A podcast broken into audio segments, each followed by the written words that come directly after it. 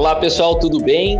Hoje nós vamos começar aqui mais um episódio do nosso podcast, o Urotalks, podcast oficial da Sociedade Brasileira de Urologia Seção São Paulo, com o apoio da Zodiac e a campanha hashtag Saúde Masculina Sem Tabu. Hoje nós vamos de novo para aquele nosso episódio relacionado à carreira, né? E trazer falar sobre carreira no Brasil, principalmente, não tem como a gente fugir de falar sobre as situações e as possibilidades em relação ao atendimento e essas particularidades, combinando o sistema público, né, que a gente conhece aqui como SUS, com o nosso sistema privado, quer seja totalmente privado, particular, quer seja o sistema suplementar, com os convênios e com os serviços eh, seguradoras, cooperativas, enfim.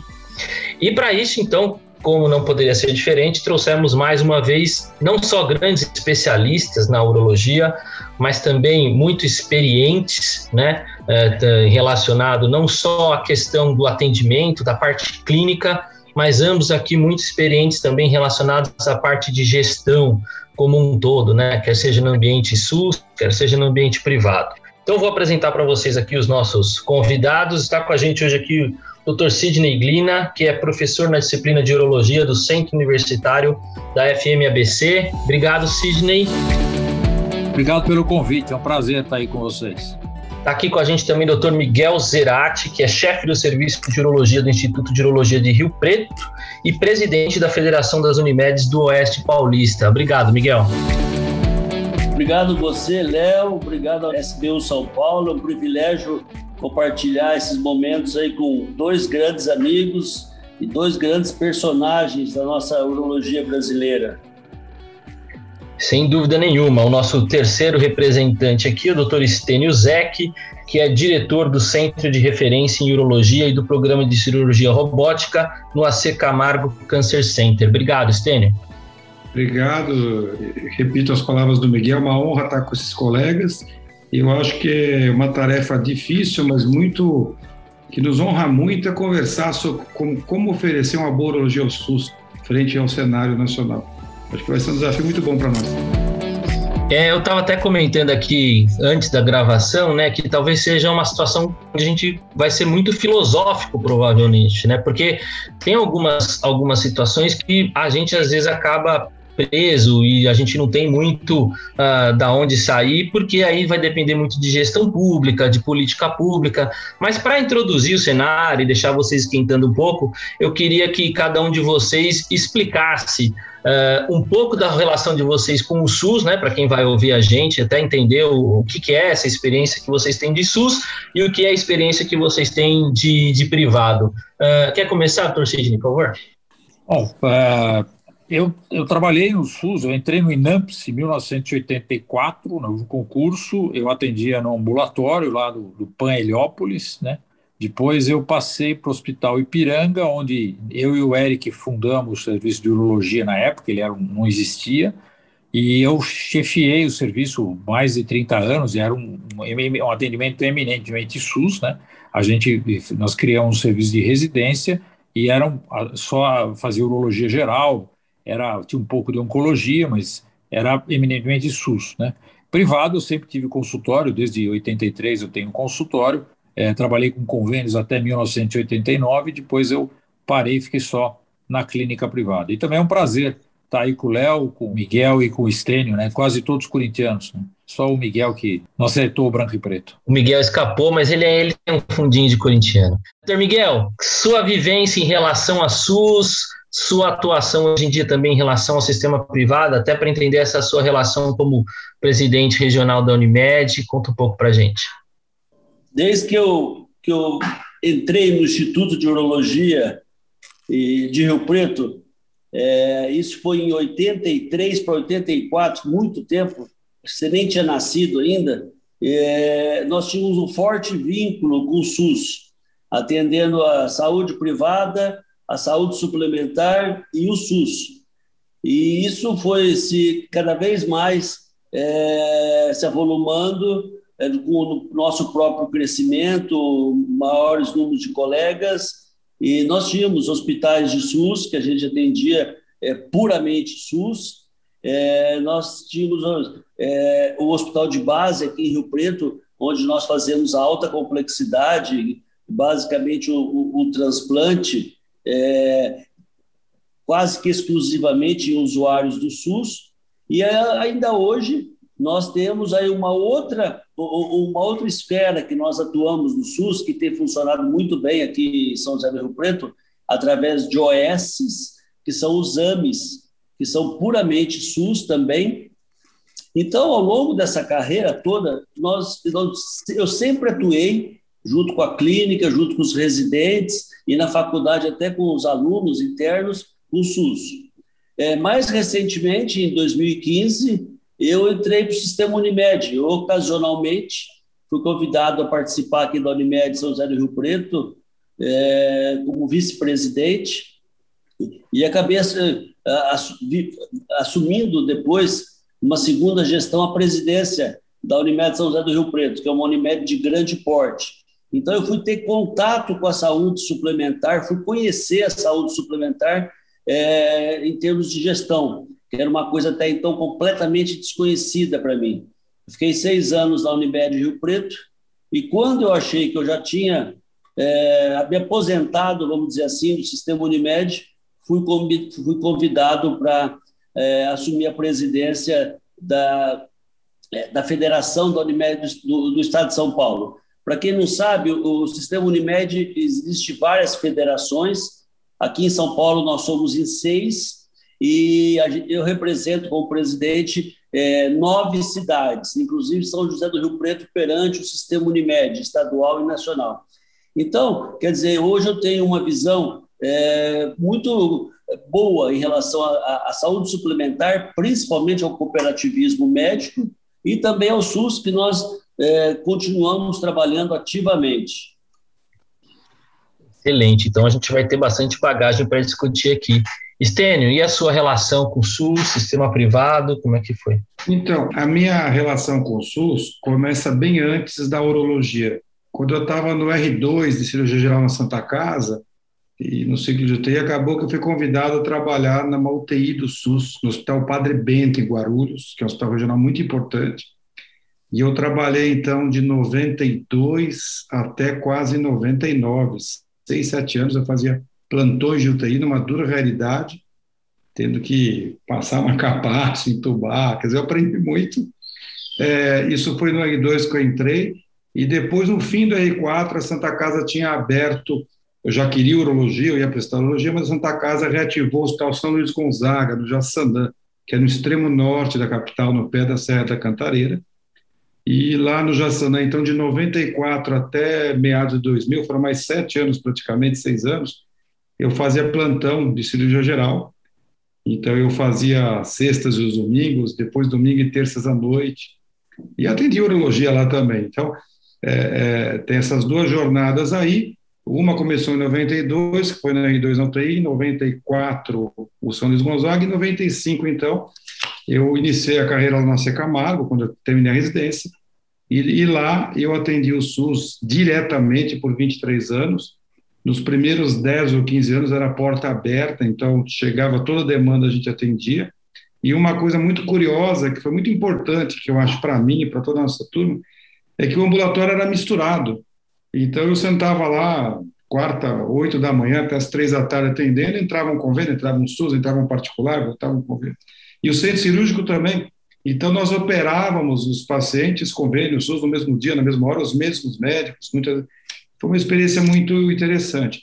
Depois, por volta de 2010, por aí, 2014, eh, já subiu um prédio SUS, houve uma separação é, é, física só, né, entre os ambulatórios e tudo, mas a filosofia continua a mesma, eu atendi, e nos últimos três, quatro anos que eu estou fazendo a gestão de várias áreas lá, eu não tenho mais atendido diretamente os pacientes, mas a gente tem que coordenar o andamento do SUS uh, e participa das discussões clínicas e tudo, eventualmente quando tem algum caso mais complexo, complexo a gente participa da cirurgia. Acho que para começar a conversa, né, não tem como a gente dissociar isso. Eu acho que o principal gargalo, o principal desafio é o financiamento, né? Então, uh, veja como a gente discutiu aqui uh, e traz diversas outras alternativas, né? Por exemplo, o Miguel comentou que existe essa situação hoje de OS, né? Que é uma coisa um pouco mais recente, né? O Dr. Sidney conversou sobre INAMPS, que é uma, um sistema de pagamento que é mais antigo, que que caminhava para uma falência e foi modificado para entrar como SUS, e hoje a gente tem essa agregação de OS aí em relação a, ao, ao, sistema privado entrando no SUS como facilitador. Veja, por exemplo, o exemplo do AC Camargo. Acho que talvez o, o principal problema seja financiamento, né, Dr. Sidney? E acho que o Hospital Ipiranga, ele era um hospital municipal, né? É isso, se não me engano. E isso talvez facilitasse nessa questão de conversa de financiamento, não sei se ele era municipal ou estadual, mas como é que você vê essa questão em relação à parte financeira de um hospital SUS, uma vez que você foi gestor aí de um hospital SUS por muito tempo? Ah, assim, eu, eu na, na, outra pergunta eu acabei não completando. Hoje a minha, minha relação com o SUS é através da, da faculdade, né, da disciplina de urologia. A gente nós trabalhamos com quatro hospitais que atendem basicamente SUS, né? Eu não atendo diretamente, mas é, vejo, coordeno o serviço dos quatro hospitais, o Léo, inclusive, é o, é o, coordenador de um dos hospitais, Hospital de, de Clínicas lá em São Bernardo. Ah, é, eu, eu, acho que o SUS, o, é, o, problema do SUS não é dinheiro, eu acho que o problema do SUS é organização, né? É, eu acho que o que acontecia no Hospital Ipiranga, por exemplo, o paciente tinha um câncer de próstata, ele era atendido na época em uma, um posto de saúde ou numa o, o, o, é, é, UBS, o, o, muda os nomes, né? Vai mudando os nomes. E ele chegava lá e ele só conseguia. Aí ele era encaminhado para o hospital, ele tinha uma fila de meses. Então, quando ele chegava, os exames que ele já tinha feito, o estadiamento que ele já tinha feito, ele, ele se perdia, tinha que fazer tudo de novo, né? Ah, o pós-operatório era sempre feito no hospital, ele nunca, nunca recebia alta, ele nunca ia embora do hospital. Então, eu acho que o problema do SUS é muito mais uma coordenação de recursos do que você dinheiro. Acho que dinheiro tem, é uma questão de você organizar isso.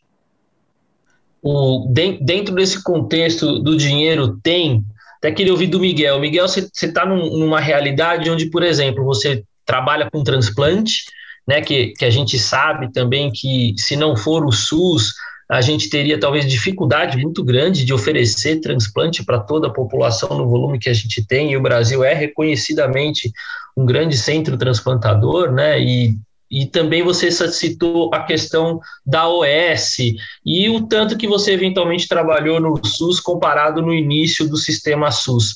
Você vê impacto diferente em relação à, entrada da OS, quer seja nessa questão de organização que o Dr. Sidney comentou, ou quer seja na parte financeira? Como é que você tem essa visão dos diferentes SUS que a gente tem? Bom, Léo, a gente sabe que, que o SUS é o maior sistema de saúde do mundo é um sistema é, é, invejável e inigualável. É, é hoje, nós podemos dizer que 180 milhões de brasileiros são atendidos pelo SUS. É, é, é muita coisa. O, o, SUS tem aproximadamente 3 bilhões, bilhões de atendimentos por ano. Então, são números grandes. Né? E para quem, para os jovens que não se lembram, antes da Constituinte de 88, onde o SUS foi criado, é, e que se ofereceu a todo cidadão brasileiro acesso integral, universal e gratuito à saúde, antes disso, só tinha 30 milhões de pessoas que tinham acesso à saúde, que eram, eram ligados a, a, ao, ao antigo NPS, a Previdência Social. Os outros todos iam para a filantropia ou para a medicina particular. Então, o SUS, eu acho que é um grande, um grande assim, avanço, um grande sistema. E, e como o Sidney falou, é, nós temos dois dilemas grandes, sempre vamos ter. É a gestão do sistema e o subfinanciamento. Então, criou-se a lei, criou-se o sistema, agora, como é que vai ser financiado isso? Isso vem evoluindo ao longo do tempo, tentando se evoluir ao longo do tempo. Então, para quem não sabe, por exemplo, o dinheiro do SUS, é, é, depois da, da, municipalização da saúde, e aí entra a importância dos municípios, 15% da arrecadação do município tem que ser destinada ao, ao SUS. 12% da verba do Estado tem que ser direcionada ao SUS. E nem, se, nem sempre isso ocorre. E o governo federal, quando monta o seu orçamento, também destina uma quantidade que seria a quantidade exigida. E nós tivemos uma decepção no ano passado, por exemplo, a, a verba aprovada foi de 63 bi, 63 bilhões de reais, e apenas 41, 41 bilhões foi destinado ao SUS. 22 foram cortados. Então, numa época de pandemia. Então, é, eu concordo com o Sidney em relação à gestão, que é fundamental, e aí entra as particularidades locais, porque o Brasil é um país continental, nós temos diferenças gritantes. Nós estamos falando modestamente de três centros que nós vivemos, eu, Sidney e o Estênio, que são centros de excelência. O interiorzão do Brasil aí é uma outra realidade, infelizmente. É, então, para nós aqui, é, não, não há diferença em relação ao SUS e à saúde suplementar. Os nossos hospitais, você perguntou da OS. A OS que nós atendemos hoje, nós, nós conseguimos fazer tudo o que nós fazemos na saúde suplementar na urologia.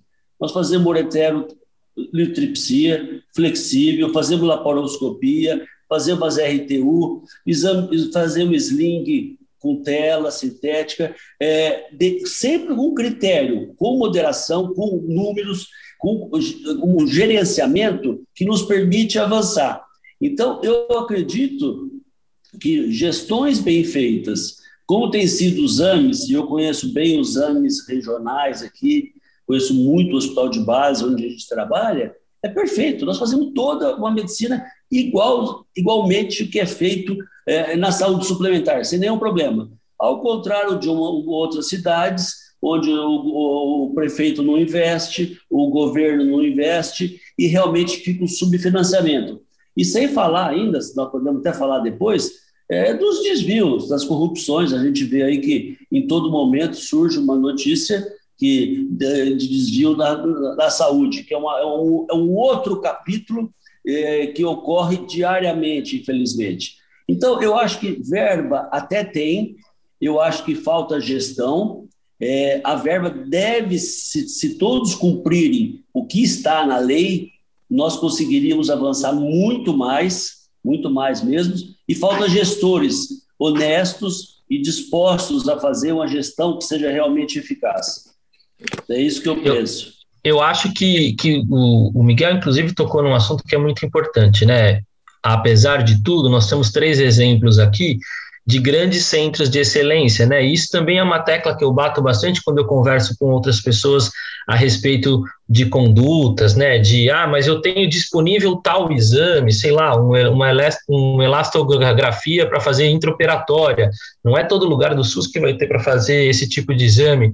Então, esses grandes centros de excelência também acabam tendo um pouco de viés, né? Mas eu queria até ouvir do Estênio uma vez que o, o, serviço ali foi concomitante, né, uh, por muito tempo, hoje, apesar de separado fisicamente, também deve ser por questões uh, relacionadas à parte burocrática administrativa, né, de faturamento e tudo mais, mas uh, como é que você consegue, nesse sentido que o Miguel falou, de gestão, é, com, confundindo um pouco as coisas do tipo, poxa vida, é, é, gestão, mas ao mesmo tempo tem um subfinanciamento.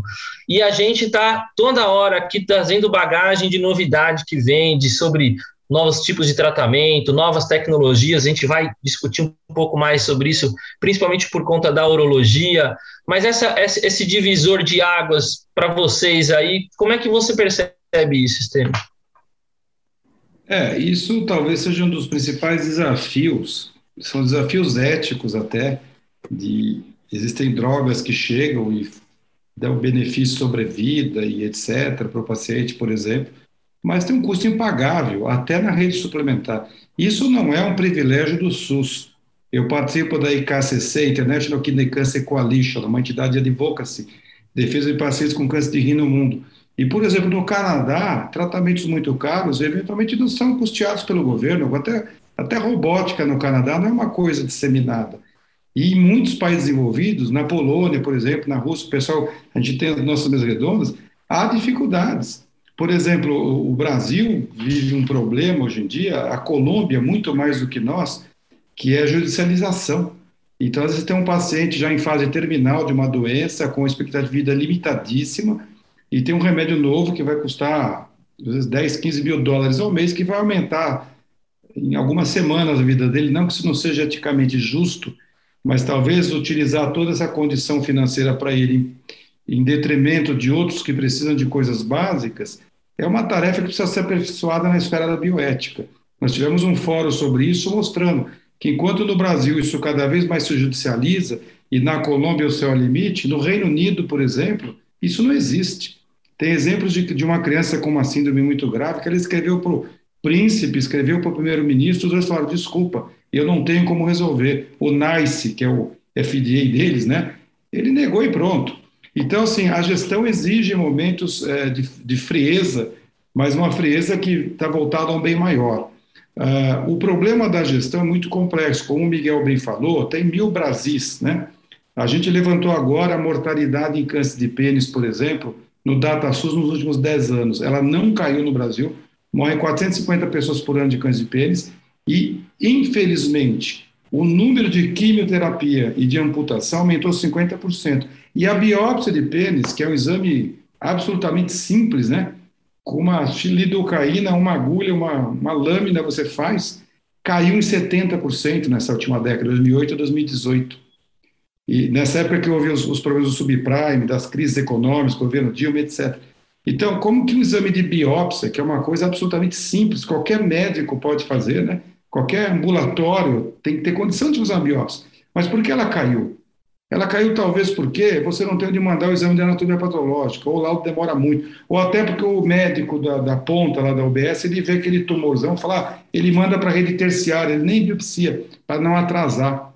Então, é, esse é um dilema enorme que eu acho que passa muito pela educação, a educação médica. E talvez possa ser até uma coisa que a SBU poderia discutir, né? protocolos para o SUS. É, por exemplo, que tem outro lado, a gente está conversando aqui em centro de excelência, um paciente com uma, lesão suspeita no pênis no ABC, em Rio Preto, lá no Secamargo, ele biopsia hoje, quinta-feira tem o resultado, semana que vem vão operar, né? Mas a gente sabe que no Brasil, só 30% dos médicos têm residência médica. E o cenário deve estar diminuindo com a proliferação de escolas. Então, é, é, talvez devesse se estabelecer padrões. É lógico que isso é muito complexo, mas de, de procedimentos que possam ser mais custo-efetivos, mais econômicos e possam trazer resultados. Eu vou dar dois exemplos aqui. Uma próstata pequenininha de 20, 30 gramas obstrutiva. Claro que nem todo mundo tem a, a, a faca alça de Collins, mas eventualmente uma prostatotomia, uma incisão, pode dar um benefício para o doente, ele ficar internado 12 horas, ter alta no dia seguinte, ao contrário de uma, de uma cirurgia maior ou uma RTU. Por exemplo, estávamos debatendo a questão de ressonância multiparamétrica para fazer antes da primeira biópsia, né? Eu sinceramente não sei o que é mais barato, porque 30% das biópsias vêm negativas. Se você fizer a ressonância, acertar agulha na lesão índex lá, o que é mais barato? Gastar uma ressonância biparamétrica mais barato e acertar a lesão ou fazer três biópsias no paciente e ele ter o risco da sepsis? Por outro lado, eu falo para os meus residentes, pelo amor de Deus, não esqueça do toque retal. O paciente do SUS chega tarde. Você tocou, tem um nódulo duro na próstata, está aqui a lesão índice na ponta do seu dedo. Isso é economia, não peça a ressonância para ele. Indica a lesão na base direita. Então, assim, é, eu acho que passa por, por estudo, por aperfeiçoamento. É, só para encerrar aqui, eu vou dar um exemplo. É, no Egito, por exemplo, é um dos países que tem mais câncer de bexiga no mundo. Cistectomia lá, o índice é altíssimo. E na cidade de Mansura, foi um, um centro criado, a Universidade de Mansura, doutor Gamal, né, para cistectomizar 8, 10 por semana. E pela cultura lá, etc., eles não aceitavam estomia. Um dia eu conversei com um colega dela. Então, eles desenvolveram uma anel bexiga em J, onde ele faz um túnel do, do, da anastomose ureteral protegida pelas serosas.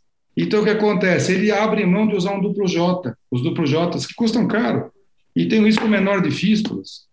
Por exemplo, a gente, quando faz ureterostomia cutânea, eu falo para eles: vamos colocar uma sonda Foley 8 ou 10 encher um balão com três, prender na pelve, é muito mais barato você trocar uma sonda Foley infantil do que um duplo J a cada três meses, custa aí 700 reais, mil reais, né? Então, é, é, talvez o papel da gente, que não é gestor do SUS, mas gestor de serviço, é provocar uma jovem, provocar o residente, sub, super especializar o pessoal do SUS e, e que eles busquem desafios, busquem na literatura alternativas de baixo custo com a mesma eficácia. A história é assim, eu acho que o que falta é organização, né? De novo, né? Falta gestão. A gente, por exemplo, assim, a gente fica discutindo câncer de pênis, né? Tem no Maranhão, não sei quantos morrem de câncer de pênis, a gente não faz posté. O Stênio lembra quando nós fomos fazer a campanha de câncer de próstata em São Luís, nenhum hospital de São Luís fazia postectomia porque o SUS paga mal. Então ninguém fazia. Se você tem uma política que obriga a fazer postectomia, circuncisão neonatal em centros onde você tem muito câncer, você vai, vai, vai diminuir o número de câncer de pênis. Não vai chegar onde chega onde chegam esses pacientes. O Miguel falou bem é, do dinheiro do SUS, né? É, nós temos dois exemplos. Em 2008, é, é, nós fizemos uma semana é, da saúde do homem lá no Senado, e um dos senadores, eu não me lembro quem, mas isso está gravado, é, ele falou que em 2008 o SUS, atendendo esse número enorme que o Miguel falou, recebeu 20 vezes menos dinheiro do que o INAMPS recebeu em 1988, no ano da Constituinte. E aí se criam vários subterfúgios. Então, o, o Adib Jatene criou a CPMF, que era para a saúde. O que, que o governo fez? Descontou o montante da CPMF da verba obrigatória que a Constituição manda colocar na saúde. Então, é, a gente tem um monte de, de exemplos onde tem dinheiro e não tem organização. Se você centraliza os serviços e você pega o, Rio Preto, é, o transplante é um exemplo. O transplante tá, tem poucos centros que fazem, é, é, tudo centralizado, uma fila única e funciona. Né? A gente não, a gente diagnostica câncer de próstata em 200 lugares, os pacientes ficam esperando é, o lugar para ser tratado, aí chega num lugar, demora, não tem anestesista, não tem dinheiro, não tem, é, não tem é, é leito, e, e, a gente perde esse tempo todo. Quando você tivesse uma rede de, de, de, de encaminhamento para ter centros terciários e você é, é, poderia atender esses pacientes melhor. O Léo, sabe, nós acabamos de fazer isso com câncer de bexiga no ABC. Nós temos três cidades que ficam brigando para ver aonde manda os pacientes, aonde vai o dinheiro. Só com a organização dos, é, é, dos atendimentos, sem gastar um tostão a mais, nós diminuímos a mortalidade de 38% para 3%. Só com a organização, não gastamos mais nada. Então, é, o dinheiro tem. Se a gente tiver uma boa gestão, não tiver corrupção e o dinheiro chegar na saúde, a gente resolve o problema. Complementando o que o Sidney falou, em 2004, 2005, na gestão do Agnaldo Narzi, eu coordenei o estudo epidemiológico de câncer de pênis em São Paulo, de, de próstata, com 1.915 pacientes. E o que, que a gente viu? Todas as cidades de grande porte que tinham hospitais escola, como, como Jaú, Barretos, Rio Preto e tal, o diagnóstico, quase 70% dos diagnósticos eram feitos no hospital terciário. Não era é. feito no posto de saúde. Quer dizer, sobrecarregando, sobrecarregando o HC de clínicas dessas grandes cidades, as UBSs mortas. Talvez por quê? Porque talvez para a patologia que tem poucos especialistas, o exame pague muito mal, seja difícil fazer no ambulatório a logística. Né? Então é isso, falta a, a, a interligação das etapas da jornada do paciente para que seja efetiva. Eu acho que são dois pontos que vocês falaram que eu quero trazer para a discussão, né? É, a questão da, da educação médica como um todo, né? A gente está falando aqui, e isso entra também de encontro a esse, a esse ponto do diagnóstico no hospital terciário, né, Estênio? A gente vive talvez uma fase da medicina, principalmente no SUS, do muito encaminhamento, né? Do tipo, do, daquilo que podia ser resolvido numa situação de um atendimento primário, de um atendimento secundário, acaba sendo encaminhado e vai ser resolvido num sistema terciário, deixando a fila infinita, deixando um sistema totalmente é, colabado e que a gente não tem para onde andar, né?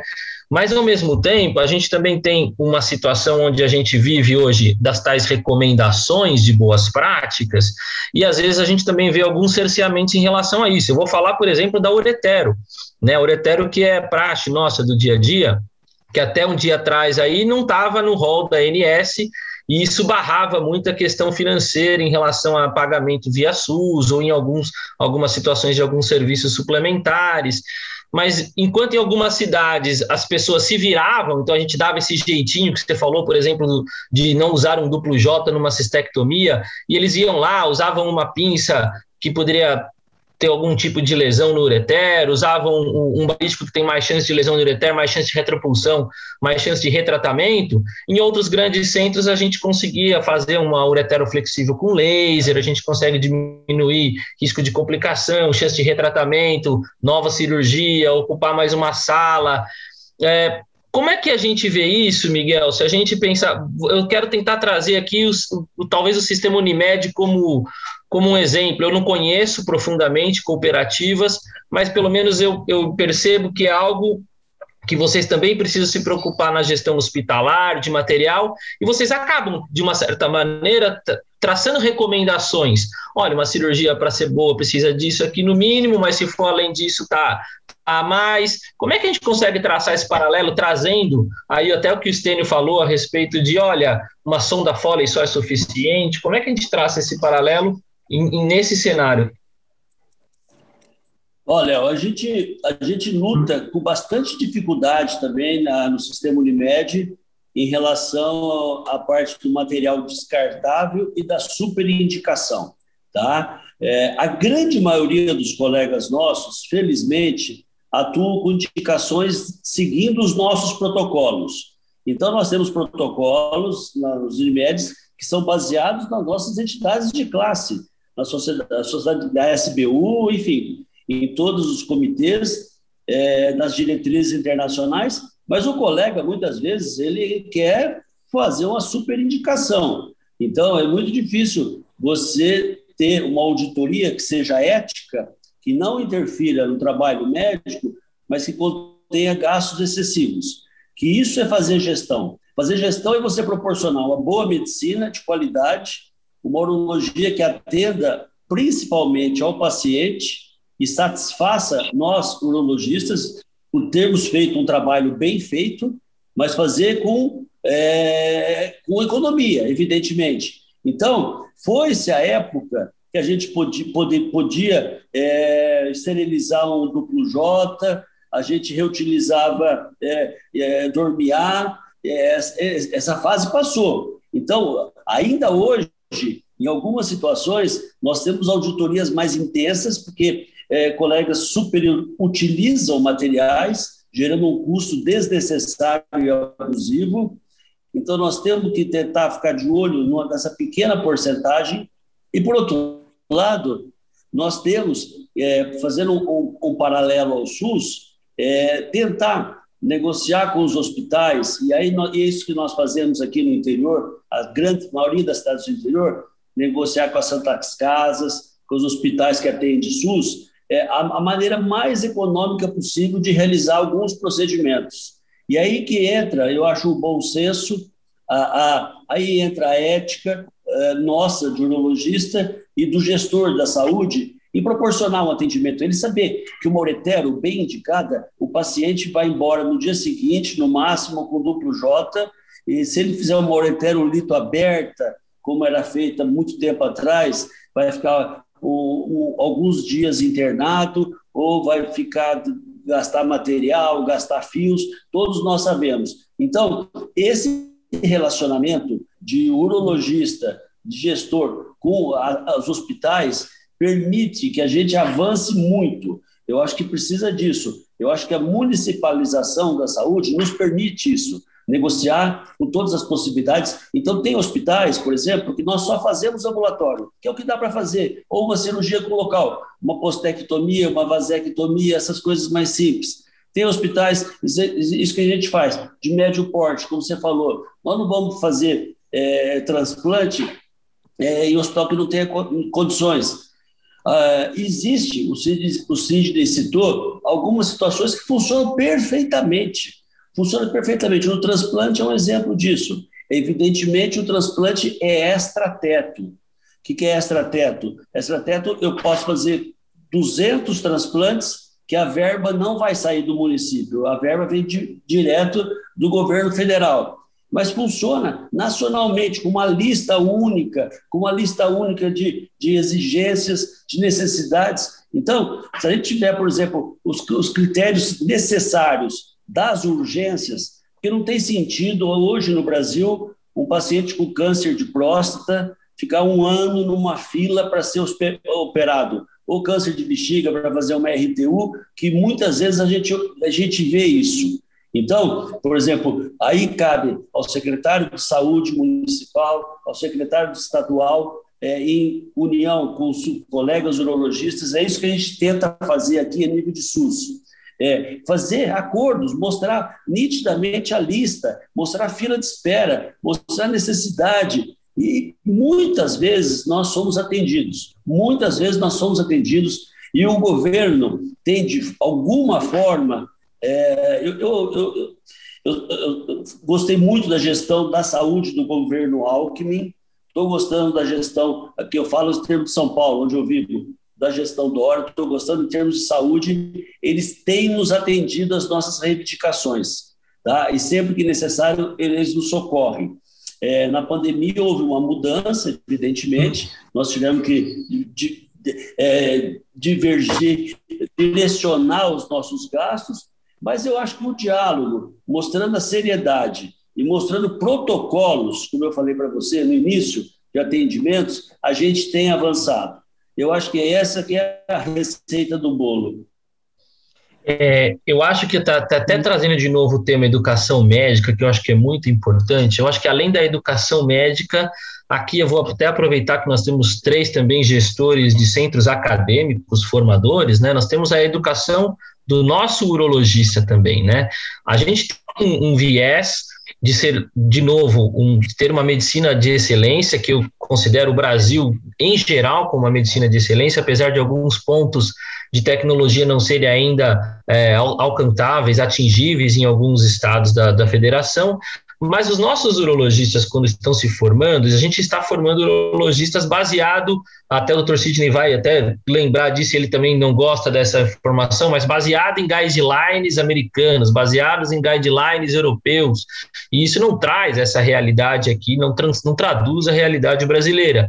E muitas vezes esses nossos residentes, esses nossos fellows que a gente está formando, têm uma visão de de querer trabalhar, lógico, isso não é demérito, mas almejar trabalhar em lugares de grande centro, com grandes tecnologias, com disponibilidade de tudo. E talvez falte também essa nossa visão de regionalização, essa nossa visão de adaptação, eu não sei, até queria que o Sidney começasse comentando sobre isso, o que, que ele acha em respeito de, de, como a gente inserir nessa nossa educação do nosso urologista que a gente está formando esse padrão Brasil, né? Como o Stênio comentou aí de adaptação, se, se, existe algum caminho para isso. Oh, eu, eu acho que a gente precisa ter uma, um, um, um, um, planejamento, né? Eu acho assim, o que falta no Brasil sempre é planejamento. A gente não planeja o que a gente faz, a gente não planeja qual o residente que a gente quer soltar na rua, a gente não planeja qual é o nosso aluno de medicina que a gente quer soltar na rua. Cada um de nós faz a nossa própria, é, o nosso próprio guideline. Você não tem uma uma ah, uma uma, uma estrutura que você tem que seguir, né? A gente não tem. Os nossos residentes também são assim. Eles são treinados para ler o guideline europeu. O Brasil o SBU parou de fazer diretrizes, a gente tinha várias diretrizes e parou de fazer, então tudo é guideline europeu, guideline americano, e, e você vê a nossa, nossa realidade no ABC, por exemplo, um dos nossos hospitais, que é o hospital, o Centro Hospitalar de Santo André, não tem endoscopia. Então, é, todo paciente que, que entra lá e que não consegue ser transferido, se tiver um cálculo ureteral, e foi feito há duas semanas atrás, não estou falando mentira, foi feito uma ureterolito aberto. Não tem duplo J, não tem não tem. E nós estamos falando de Santo André, que é uma das maiores, um dos maiores PIBs do Brasil. Né? Então, é, é, por que, que não tem?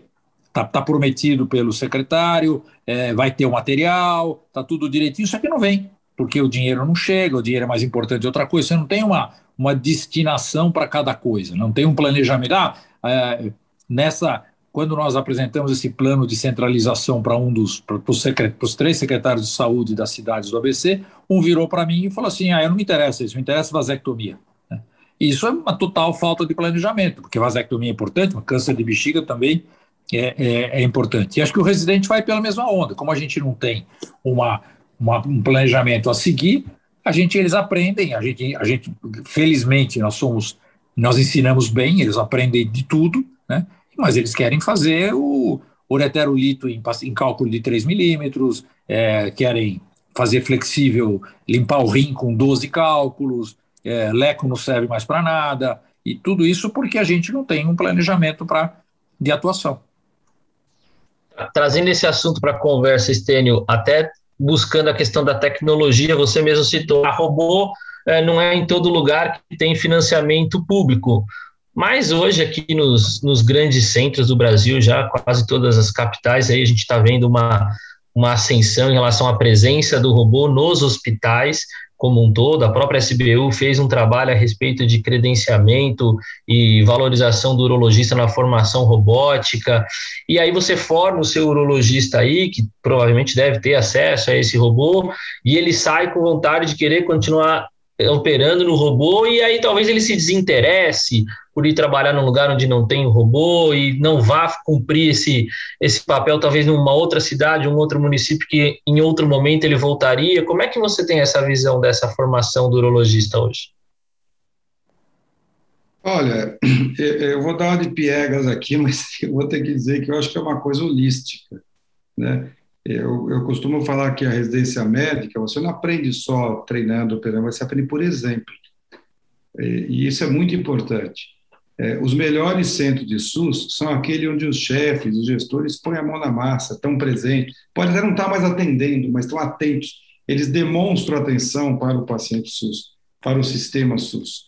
Então, é, é, é isso eu acho que é importante. E o indivíduo entender para conhecer os extremos da nossa profissão. Né? E, e, existem mil coisas que podem ser melhoradas. Eu vou dar, antes de entrar nesse assunto, por exemplo, uma coisa que eu me esqueci de falar, a questão da alta. Nós temos centenas de pacientes que operou com de próstata, PSN detectável, o cara está bem, ele pode voltar para o posto de saúde para fazer a reabilitação, para fazer o PSA, e só voltar se ele tiver uma recidiva. Então, de dois anos para cá, a gente criou um programa de alta no Secamargo, todo mundo que está curado, com, tem os critérios lá, testículo, dois, três anos, rim, baixo risco, alto risco, o cara é devolvido para a OBS, a gente faz um acordo com a OBS, devolve um curado, ela manda um para ser tratado. Então, isso são coisas que passam pelo planejamento, como o Sidney falou. Isso desafoga muito, porque muitos hospital terciário fica tendo ambulatório de curados, quando no mundo inteiro, onde o sistema público, como no Reino Unido, funciona, o sujeito volta para sua base. Mas voltando ao que você falou, eu acho que é isso, eles têm que entender a importância e, e, e saber contornar as dificuldades. Então, ao mesmo tempo que o indivíduo treina e põe a mão no robô, ele também tem que fazer aberto, ou tem que fazer laparoscópica, por exemplo. E, inclusive, eu acho que você só melhora. A cirurgia aberta, embora menos feita, ela só melhorou depois chegou a laparoscopia e depois que veio o robô. E a laparoscopia melhorou por causa do robô. E o robô também compete com elas. Então, eu acho que é importante isso. E se o, o, o coordenador, o chefe, discutir, levantar o problema, né? levantar, por exemplo, essas pessoas do SUS têm muito pouco tempo para ser atendidas e às vezes precisa ter um pouco de humanismo, de escutar o paciente também. E, e se você não relembrar os mais jovens, a pressão do mercado é muito grande, a pressão dos custos. O indivíduo às vezes se envolve em querer sempre ganhar mais dinheiro, mas ele não pode esquecer do outro lado da medicina. Né? Então, eu acho que é importante a gente colocar essas situações, colocar desafios. Houve com a gente uma época que estava cara para até laparoscópica no hospital. Então a gestão falou: vocês têm que fazer a mesma cirurgia com menos trocado e mesmo material. Nós desafiamos os jovens e saiu. Hoje a gente faz com quase nada de material, né? Então isso é importante. Você dá um desafio para o jovem. É, como todo mundo ganha muito mal e todo mundo se irrita com essas dificuldades, é, eu acho que não, não, precisa ter herói no serviço. Um menino que toca o SUS a semana inteira. Mas, por exemplo, a gente faz, se divide. Então, terça tarde do fulano, quarta de manhã do Beltrano, quinta tarde do ciclano. Ele tem aquele compromisso. E, se possível, eu entendo que quando você faz melhor uma coisa, o exemplo é o CABEM lá, que, do OBC com o COX, né? A pessoa treina em bexiga, ela vai ser a melhor ali. Então, às vezes, você, você dá até uma tarefa para esse jovem. Olha, você não quer melhorar aqui o atendimento do cálculo, sei lá, de polo inferior, a sling, vamos fazer sling pulmonerótico mais barato, né? com agulhas esterilizáveis e tudo. Então, você divide a tarefa, ninguém fica sobrecarregado, cada um tem o seu compromisso de entrar e sair, e tem que melhorar, e a gente tem que cobrar melhores índices dele. Então, eu entendo que isso é uma maneira interna de resolver e de suportar. O médico que atende SUS ele tem que ter uma resiliência. Nós não vamos consertar o SUS em 15 dias, em 15 anos. Isso é uma coisa que daqui talvez um século vai ser o modelo ou não, né? Não é fácil. Mas é, é, acho que esse é o caminho. E tem uma questão também que é das áreas menos glamurosas, né? Vou até de novo abusar do Miguel. Por exemplo, urologia pediátrica, né? Pacientes com transtornos de bexiga neurogênica, mielomeningocele, uh, o próprio transplante, são áreas menos glamurosas, como ser cirurgião robótico, né, como ser um cirurgião é, de endoscopia, de mini percutânea, que usa tecnologia. Essas áreas ainda dependem muito do SUS e a gente conhece serviços de excelência que são ou exclusivamente SUS ou filantrópicos e estão ligados a um pouco a essa questão, talvez, das próprias dificuldades, de novo, sobre subfinanciamento, por questão de internações mais prolongadas, casos mais complexos que a gente não consegue dar alta. E aí a gente vê uma falha disso também na saúde suplementar, né? A gente, aquilo que eu critiquei do, do, do médico da base lá, que encaminha muito, a gente vê muito a saúde suplementar também encaminhando muito esse tipo de paciente mais complexo, né, Miguel? Você acha que o papel do SUS para esse cenário deveria ser na minha opinião é, já adianto, mais valorizado e mais referenciado, como a gente tem dito aqui? Não tem dúvida, Léo, concordo plenamente com você. É, Existem sub-áreas que são desprezadas completamente, é, colegas não têm interesse, não têm formação, é, dá muito trabalho, a dedicação é grande e a remuneração é ínfima. A remuneração de SUS realmente é uma remuneração que não tem reajuste há, há 20 anos e, e, e pouquíssimas áreas tiveram reajuste. E realmente causa um desinteresse muito grande. Aqui acaba, é muito mais fácil você se dedicar a outras áreas menos complexas. E como você falou, é, isso acontece na saúde suplementar. Não tem dúvida que o colega empurra as coisas é, que não tem interesse.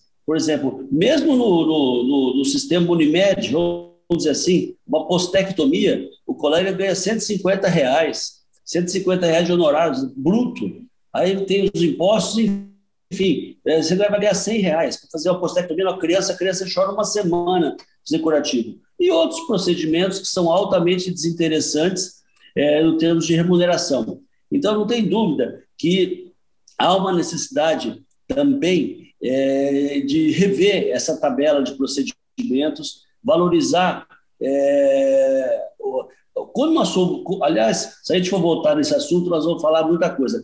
A, a, urologia foi muito prejudicada, muito prejudicada na elaboração da tabela da MB, muito prejudicada.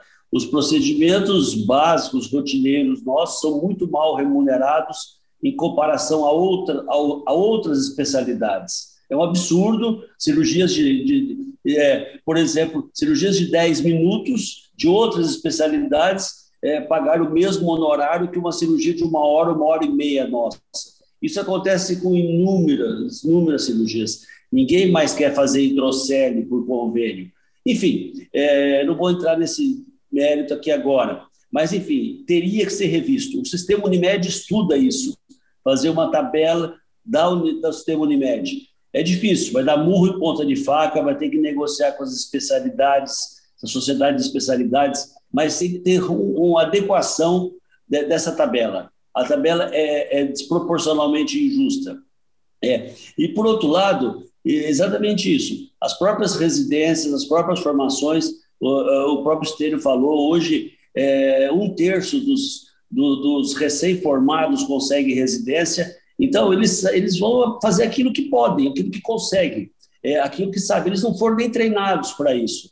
Então, esse pessoal de, de SUS, principalmente, e também da saúde suplementar, que são portadores dessas patologias da infância, patologias neurológicas, patologias que não têm cura, que, que requerem um acompanhamento contínuo, que não é cirúrgico, porque o urologista gosta muito de ter uma pedrinha lá de 6 milímetros no ureter distal para fazer uma uretero. Esse é o sonho. Ou então colocar uma prótese peniana, enfim, são coisas fáceis, rápidas, rendáveis perante as outras. É, então, é, vai ter que ter realmente uma, uma remodelação, como o, o Stênio falou, não é imediato, é, para que haja maior interesse porque cada vez mais nós vamos ter colegas despreparados, essa é, enxurrada de 350 faculdades de medicina do Brasil soltando recém-formados sem a mínima condição a mínima condição. É, eu conheço as, as nossas faculdades regionais aqui, eles não têm nem ambulatório, não, tem, não, não fazem ambulatório, não têm hospitais próprios para treinamento. Então, enfim, eu vejo um cenário bastante difícil, bastante difícil daqui para frente em relação à formação médica. Cada vez mais nós vamos ter setores que interessam, setores que serão abandonados. Vejo também para a saúde suplementar, eh, já encerrando, eh, para a saúde suplementar desafios muito grandes. Nós estamos na era das fusões, das aquisições, a saúde é a bola da vez. Cada dia você vê no jornal uma grande fusão, uma grande aquisição, investidores fortes entrando no mercado da saúde é, para, evidentemente, ter lucro com o nosso trabalho. Ninguém é filantrópico aí nesse meio. Então, cada vez nós vamos ter mais dificuldades para poder fazer uma boa medicina e uma boa urologia e ser remunerado justamente. É um, é um caminho árduo mesmo que a gente vai ter que seguir. É uma pena a gente fazer essa previsão de 150 anos, porque a gente que trabalha no SUS, a gente sempre sonha que pudesse ser um pouco mais curto, né? E a gente pudesse ver alguma melhoria de curto prazo. Uh, mas o tema é extenso, se a gente entrar em questão de tabela TUS, tabela MB, a gente teria mais uma hora de discussão, mas eu acho que a gente conseguiu pelo menos provocar algum tipo de discussão, a expectativa é que esse podcast alcance mais pessoas e que isso provoque discussão em diversos níveis, quer seja em nível uh, da gestão política, quer seja na nível de gestão hospitalares ou até na nossa própria sociedade, por que não? E a gente eventualmente descobrir algum meio de ser no mínimo um facilitador para que a gente equipare um pouco e faça alguma equivalência a essa situação. Uh, então, vou, vou, fazer uma pergunta para que vocês passem um recado. A gente está chegando próximo de uma hora de gravação. Vou fazer uma pergunta para que vocês passem esse recado de vocês, assim, a respeito, então, do o que falta pontualmente é, de dica para você falar para aquele médico urologista que está hoje se formando. Vamos lembrar que a grande maioria das nossas residências, o residente está se formando num ambiente SUS, e às vezes ele está dando aquele jeitinho dele lá no SUS, e depois ele vai partir para um serviço particular, privado, suplementar, e ele vai ter à disposição dele diversas outras coisas, e às vezes você vai ver cenários onde o médico se cansa, ah, não sou médico de SUS, não sou médico de sistema privado, o que falta, então, para a gente poder trazer, traduzir como se fosse um sistema inglês que não é perfeito, como se fosse um, um, sistema canadense que não é perfeito, e a gente tentar aproximar um pouquinho essas diferenças. Uh, vamos começar com Stênio, pode ser, Stênio? É, é, difícil dar conselho, né? mas eu diria que o, o jovem olhe, eu sempre gosto de olhar a trajetória dos grandes da nossa especialidade, da medicina, né? E tente descobrir entre os grandes, ou aqueles que o sujeito admira, quantos nunca passaram pelo SUS? Quantos não disponibilizaram momentos, minutos, horas da sua vida profissional para o SUS? Isso nunca chegou a atrapalhar ninguém. Eu acho que os maiores urologistas que eu mais prezo no Brasil, se eu lembrar de algum que não atendeu o SUS, é uma raridade.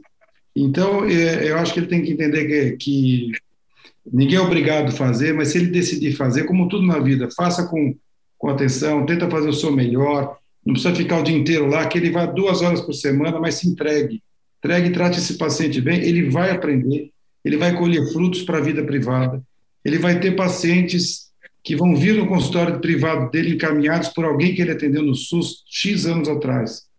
E que ele procure sempre ler não se sinta mal de não fazer o guideline americano, o guideline europeu, o guideline japonês, etc. Ele tem que estudar. E, e, hoje em dia tem muita coisa, tem revistas falando sobre saúde global, por exemplo, em oncologia tem Journal of Global Oncology. E saem muitos artigos que podem ser úteis, tem que estudar.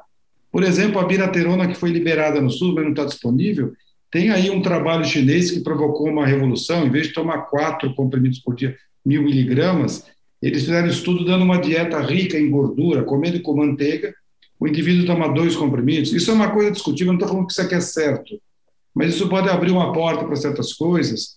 Temos um colega nosso, Felipe, por exemplo, que agora está fazendo doutorado conosco, ele não tem ultrassom intraoperatório. Um ultrassom pra, custa 140 mil dólares, então ele está usando uma técnica de agulhamento que é muito barato, o SUSTEM. Então, às vezes, procurar, quando você tiver um problema e dificuldade no SUS, põe lá no PubMed, low cost, entendeu? Leia revistas de países de desenvolvimento e o mínimo que ele vai fazer é aprender um pouco mais.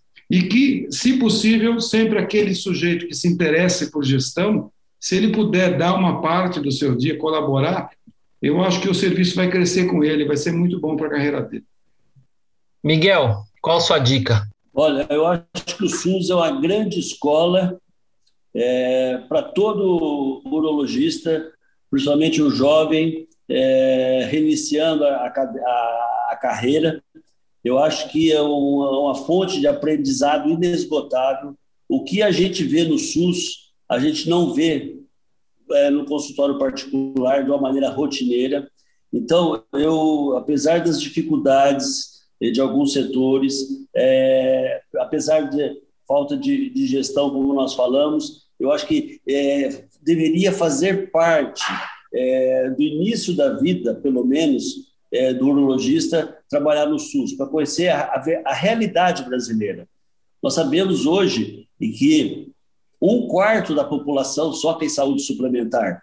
Então, tem 47 milhões, dos 220 milhões, não tem nem 50 milhões que tem plano de saúde. Então, a grande maioria é SUS. E eu, além de ser uma, uma grande escola, é, atender esses pacientes da melhor maneira possível, fazer o que é possível e o que é impossível para realizar uma boa urologia. Muitos, é, se não forem trabalhar em centros, em serviços é, universitários, é, eles vão deixar o SUS por opções melhores depois, por remunerações melhores. Alguns continuam, mas, enfim, é, eu acho que o início da carreira do urologista, é, o SUS eu acho fundamental, porque é, é, a nossa realidade brasileira. A partir daí, você vai criar a, a, as suas diretrizes, é, a, o seu modo de, de encarar a, urologia, as suas condutas. E outra coisa, quem viveu um hospitalzão bravão desse do interior nosso, de SUS, que é aquilo, você faz o que pode, está é, tá preparado para tudo, está preparado para fazer qualquer coisa depois. Então, eu acho, e, e os jovens, que tem que investir em, em, em, melhorar o nosso SUS. Eu estimulo muitas pessoas a participarem das gestões hospitalares. Não é para deixar a urologia, não, é para participar, é para dar palpite, para se envolver. Não é só reclamar. Foi assim que eu entrei. Eu reclamava, reclamava, reclamava, até o pessoal falou assim: ó, vem cá, você reclama tanto, você vai entrar aqui na Unimed agora e vai fazer aqui dentro para gente. Então, eu acho que é esse a, a participar da gestão realmente faz, vai ser muito benéfico. Muito bom. Doutor Sidney? Ô, Léo, eu, eu, eu sou muito pessimista, né? Eu acho que o que a, a medicina ensina a gente é se conformar e ganhar mal, né? Eu acho que a gente aprende isso que o Miguel falou, né? Faz 150 reais para fazer uma postectomia, né? E ainda tem os descontos, tudo isso, é um absurdo, né? Porque nenhuma outra profissão isso é, é possível. Mas o médico acaba sendo treinado a vida inteira, ah, vou ajudar o outro, é importante. E sem dúvida é, todos nós somos treinados no SUS, né? na época não era no INAMPS na medicina pública, a gente não consegue fazer é, prostatectomia radical em paciente privado logo que a gente está na faculdade. Então, a gente vai ter que ter um treinamento. O que eu acho é que é, é, o, o, os médicos e talvez os urologistas têm que pensar, é, ter um pouco mais de ação política no sentido de tentar melhorar e organizar o nosso sistema. Né? É, não é só operar aquele cálculo, não é só é, é, fazer a, a prostatectomia radical, eu acho que a gente tem que é, tentar influir de alguma maneira, influenciar de alguma maneira nesse, na, na, organização do nosso sistema de saúde. Né? Agora, é muito difícil, né? com 350 escolas, um monte de médicos saindo, não tem residência para todo mundo, tem uma massa de manobra enorme para para os planos de saúde terem que contratar médico mais barato, porque as pessoas não vão ter é, não vão ter onde trabalhar, clínica privada, só 3% do, dos médicos brasileiros vivem de clínica privada, então é, fica difícil. Eu acho que a verticalização da medicina coloca o médico como um empregado, então eu acho que o futuro é muito difícil. Eu acho que não tem é, um conselho para o jovem médico, é, acho que o, o, melhor era sentar e chorar, porque o futuro é, não está bom, né? Mas eu acho que a gente tem que ter esperança de poder melhorar, fazer algumas é, atitudes que a gente pode tentar melhorar o sistema, tentar organizar. Não é fácil, não é fácil porque a gente tem uma, a gente é dirigido, né, é, pelos políticos que, que, que, tomam conta da saúde e não entendem nada de saúde, nada, absolutamente nada de saúde, e eles não estão preocupados em fazer uma, uma gestão voltada para o planejamento. Eu, muitos anos atrás, eu, eu conversei com o ministro Temporão, que era o ministro da Saúde é, do Lula, e, e, e, eu era presidente da, SBU na época, e a gente teve uma, uma um, um, um encontro lá em Brasília, e ele sabia exatamente tudo o que precisava ser feito. Ele falou: eu só não consigo. Eu só não consigo. Eu sei exatamente o que precisa, como organizar, como fazer protocolo, tudo isso, só que eu não consigo. Não consigo ter a verba, não consigo ter o apoio, ter apoio político. Não dá certo. Infelizmente, para mais jovem que está ouvindo, o futuro não é bom. É uma pena, né? E você viu que repetitivamente a gente insistiu aqui em subfinanciamento, a gente em má gestão pública, e aí entra desvio, entra corrupção. Então, é, recados, né? Se a gente pode dar, é a gente se envolver mais, né? Lógico, não só na nossa gestão ali, mas resolver a nossa casa, né? Então, dentro do nosso hospital, dentro de onde a gente atua, mas também pensar no macro aí, em quem a gente vai deixar lá na gestão como prefeito, deputado, vereador, enfim, presidente, e a gente tem um pouco desse raciocínio. Teremos muito mais oportunidades para a gente falar sobre esse assunto daqui para frente. Esse podcast está acabando agora por causa do tempo. Eu queria agradecer a todos vocês. Então, obrigado, professor Sidney, aí primeiro, foi o último a falar, então obrigado pela participação. Obrigado, Léo. Sempre um prazer. A gente podia sentar umas cinco horas e ficar conversando disso, porque tem muita coisa. O Miguel tem uma, uma experiência gigantesca, o Stênio tem uma outra experiência enorme.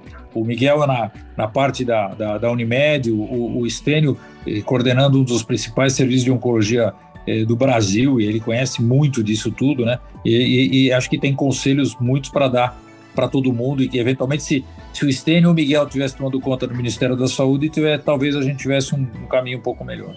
Obrigado pelo convite, Léo. Eu que agradeço. Então já fica a dica aí, próximo presidente nacional, Miguel ou Stênio, bons nomes para o Ministério. Miguel, obrigado por você aceitar o nosso convite. Eu que agradeço, Léo. Foi um privilégio é, bater esse papo com vocês, com o Sidney, com o Stênio. É realmente um assunto é, envolvente e necessário hoje em dia. Tá? Muitas pessoas é, se afastam completamente porque ah, eu não consigo fazer nada e realmente é, os gestores ficam sendo pessoas é, não comprometidas. Então, eu acho que nós temos que falar sim, nós temos que falar dos nossos problemas, das nossas dificuldades para poder superá-las. Parabéns, SBU São Paulo, foi um privilégio estar aqui com vocês hoje. Obrigado e agradeço também ao Estênio por ter disponibilizado o tempo dele trazer um pouco aqui da, da experiência né, e das opiniões e também, como o doutor Sidney disse, mais um bom nome para o nosso Ministério da Saúde em Estênio. Ok, eu queria agradecer muito a ICB São Paulo, a todos vocês. Eh, foi um grande aprendizado escutar essas pessoas falarem. Nós temos que nos envolver, envolver as pessoas nos programas de melhoria e, quando não é possível se envolver num programa, não esquecer de de fazer o nosso melhor. Às vezes se irrita e deixa para lá, né? Então é importante, eu, eu comento que às vezes você, você escuta o paciente falar que ele continua com a pressão alta e você pode, por exemplo, dobrar a dose da doxazosina que ele toma para próstata, ele toma 2 miligramas, você dá 4, você mata dois coelhos com uma cajadada e ele não gasta dinheiro porque o remédio ele pega no posto. Né? Então, eh, não esquecer desta parte, isso é muito importante. É, sempre você fazendo a diferença, por menor que seja, ela vai se é, se estabelecer. O cenário não é fácil, ele é sombrio, mas acho que se a gente aproveitar um pouco do que cada um falou, nós vamos ter uma urologia melhor no SUS. Muito obrigado, um abraço para vocês. Muito obrigado, eu que agradeço. Lembrando a todos que todos os nossos episódios estão disponíveis nas plataformas de streaming e também no nosso site www.sbu-sp.org.br e nos vemos no próximo episódio. Até lá!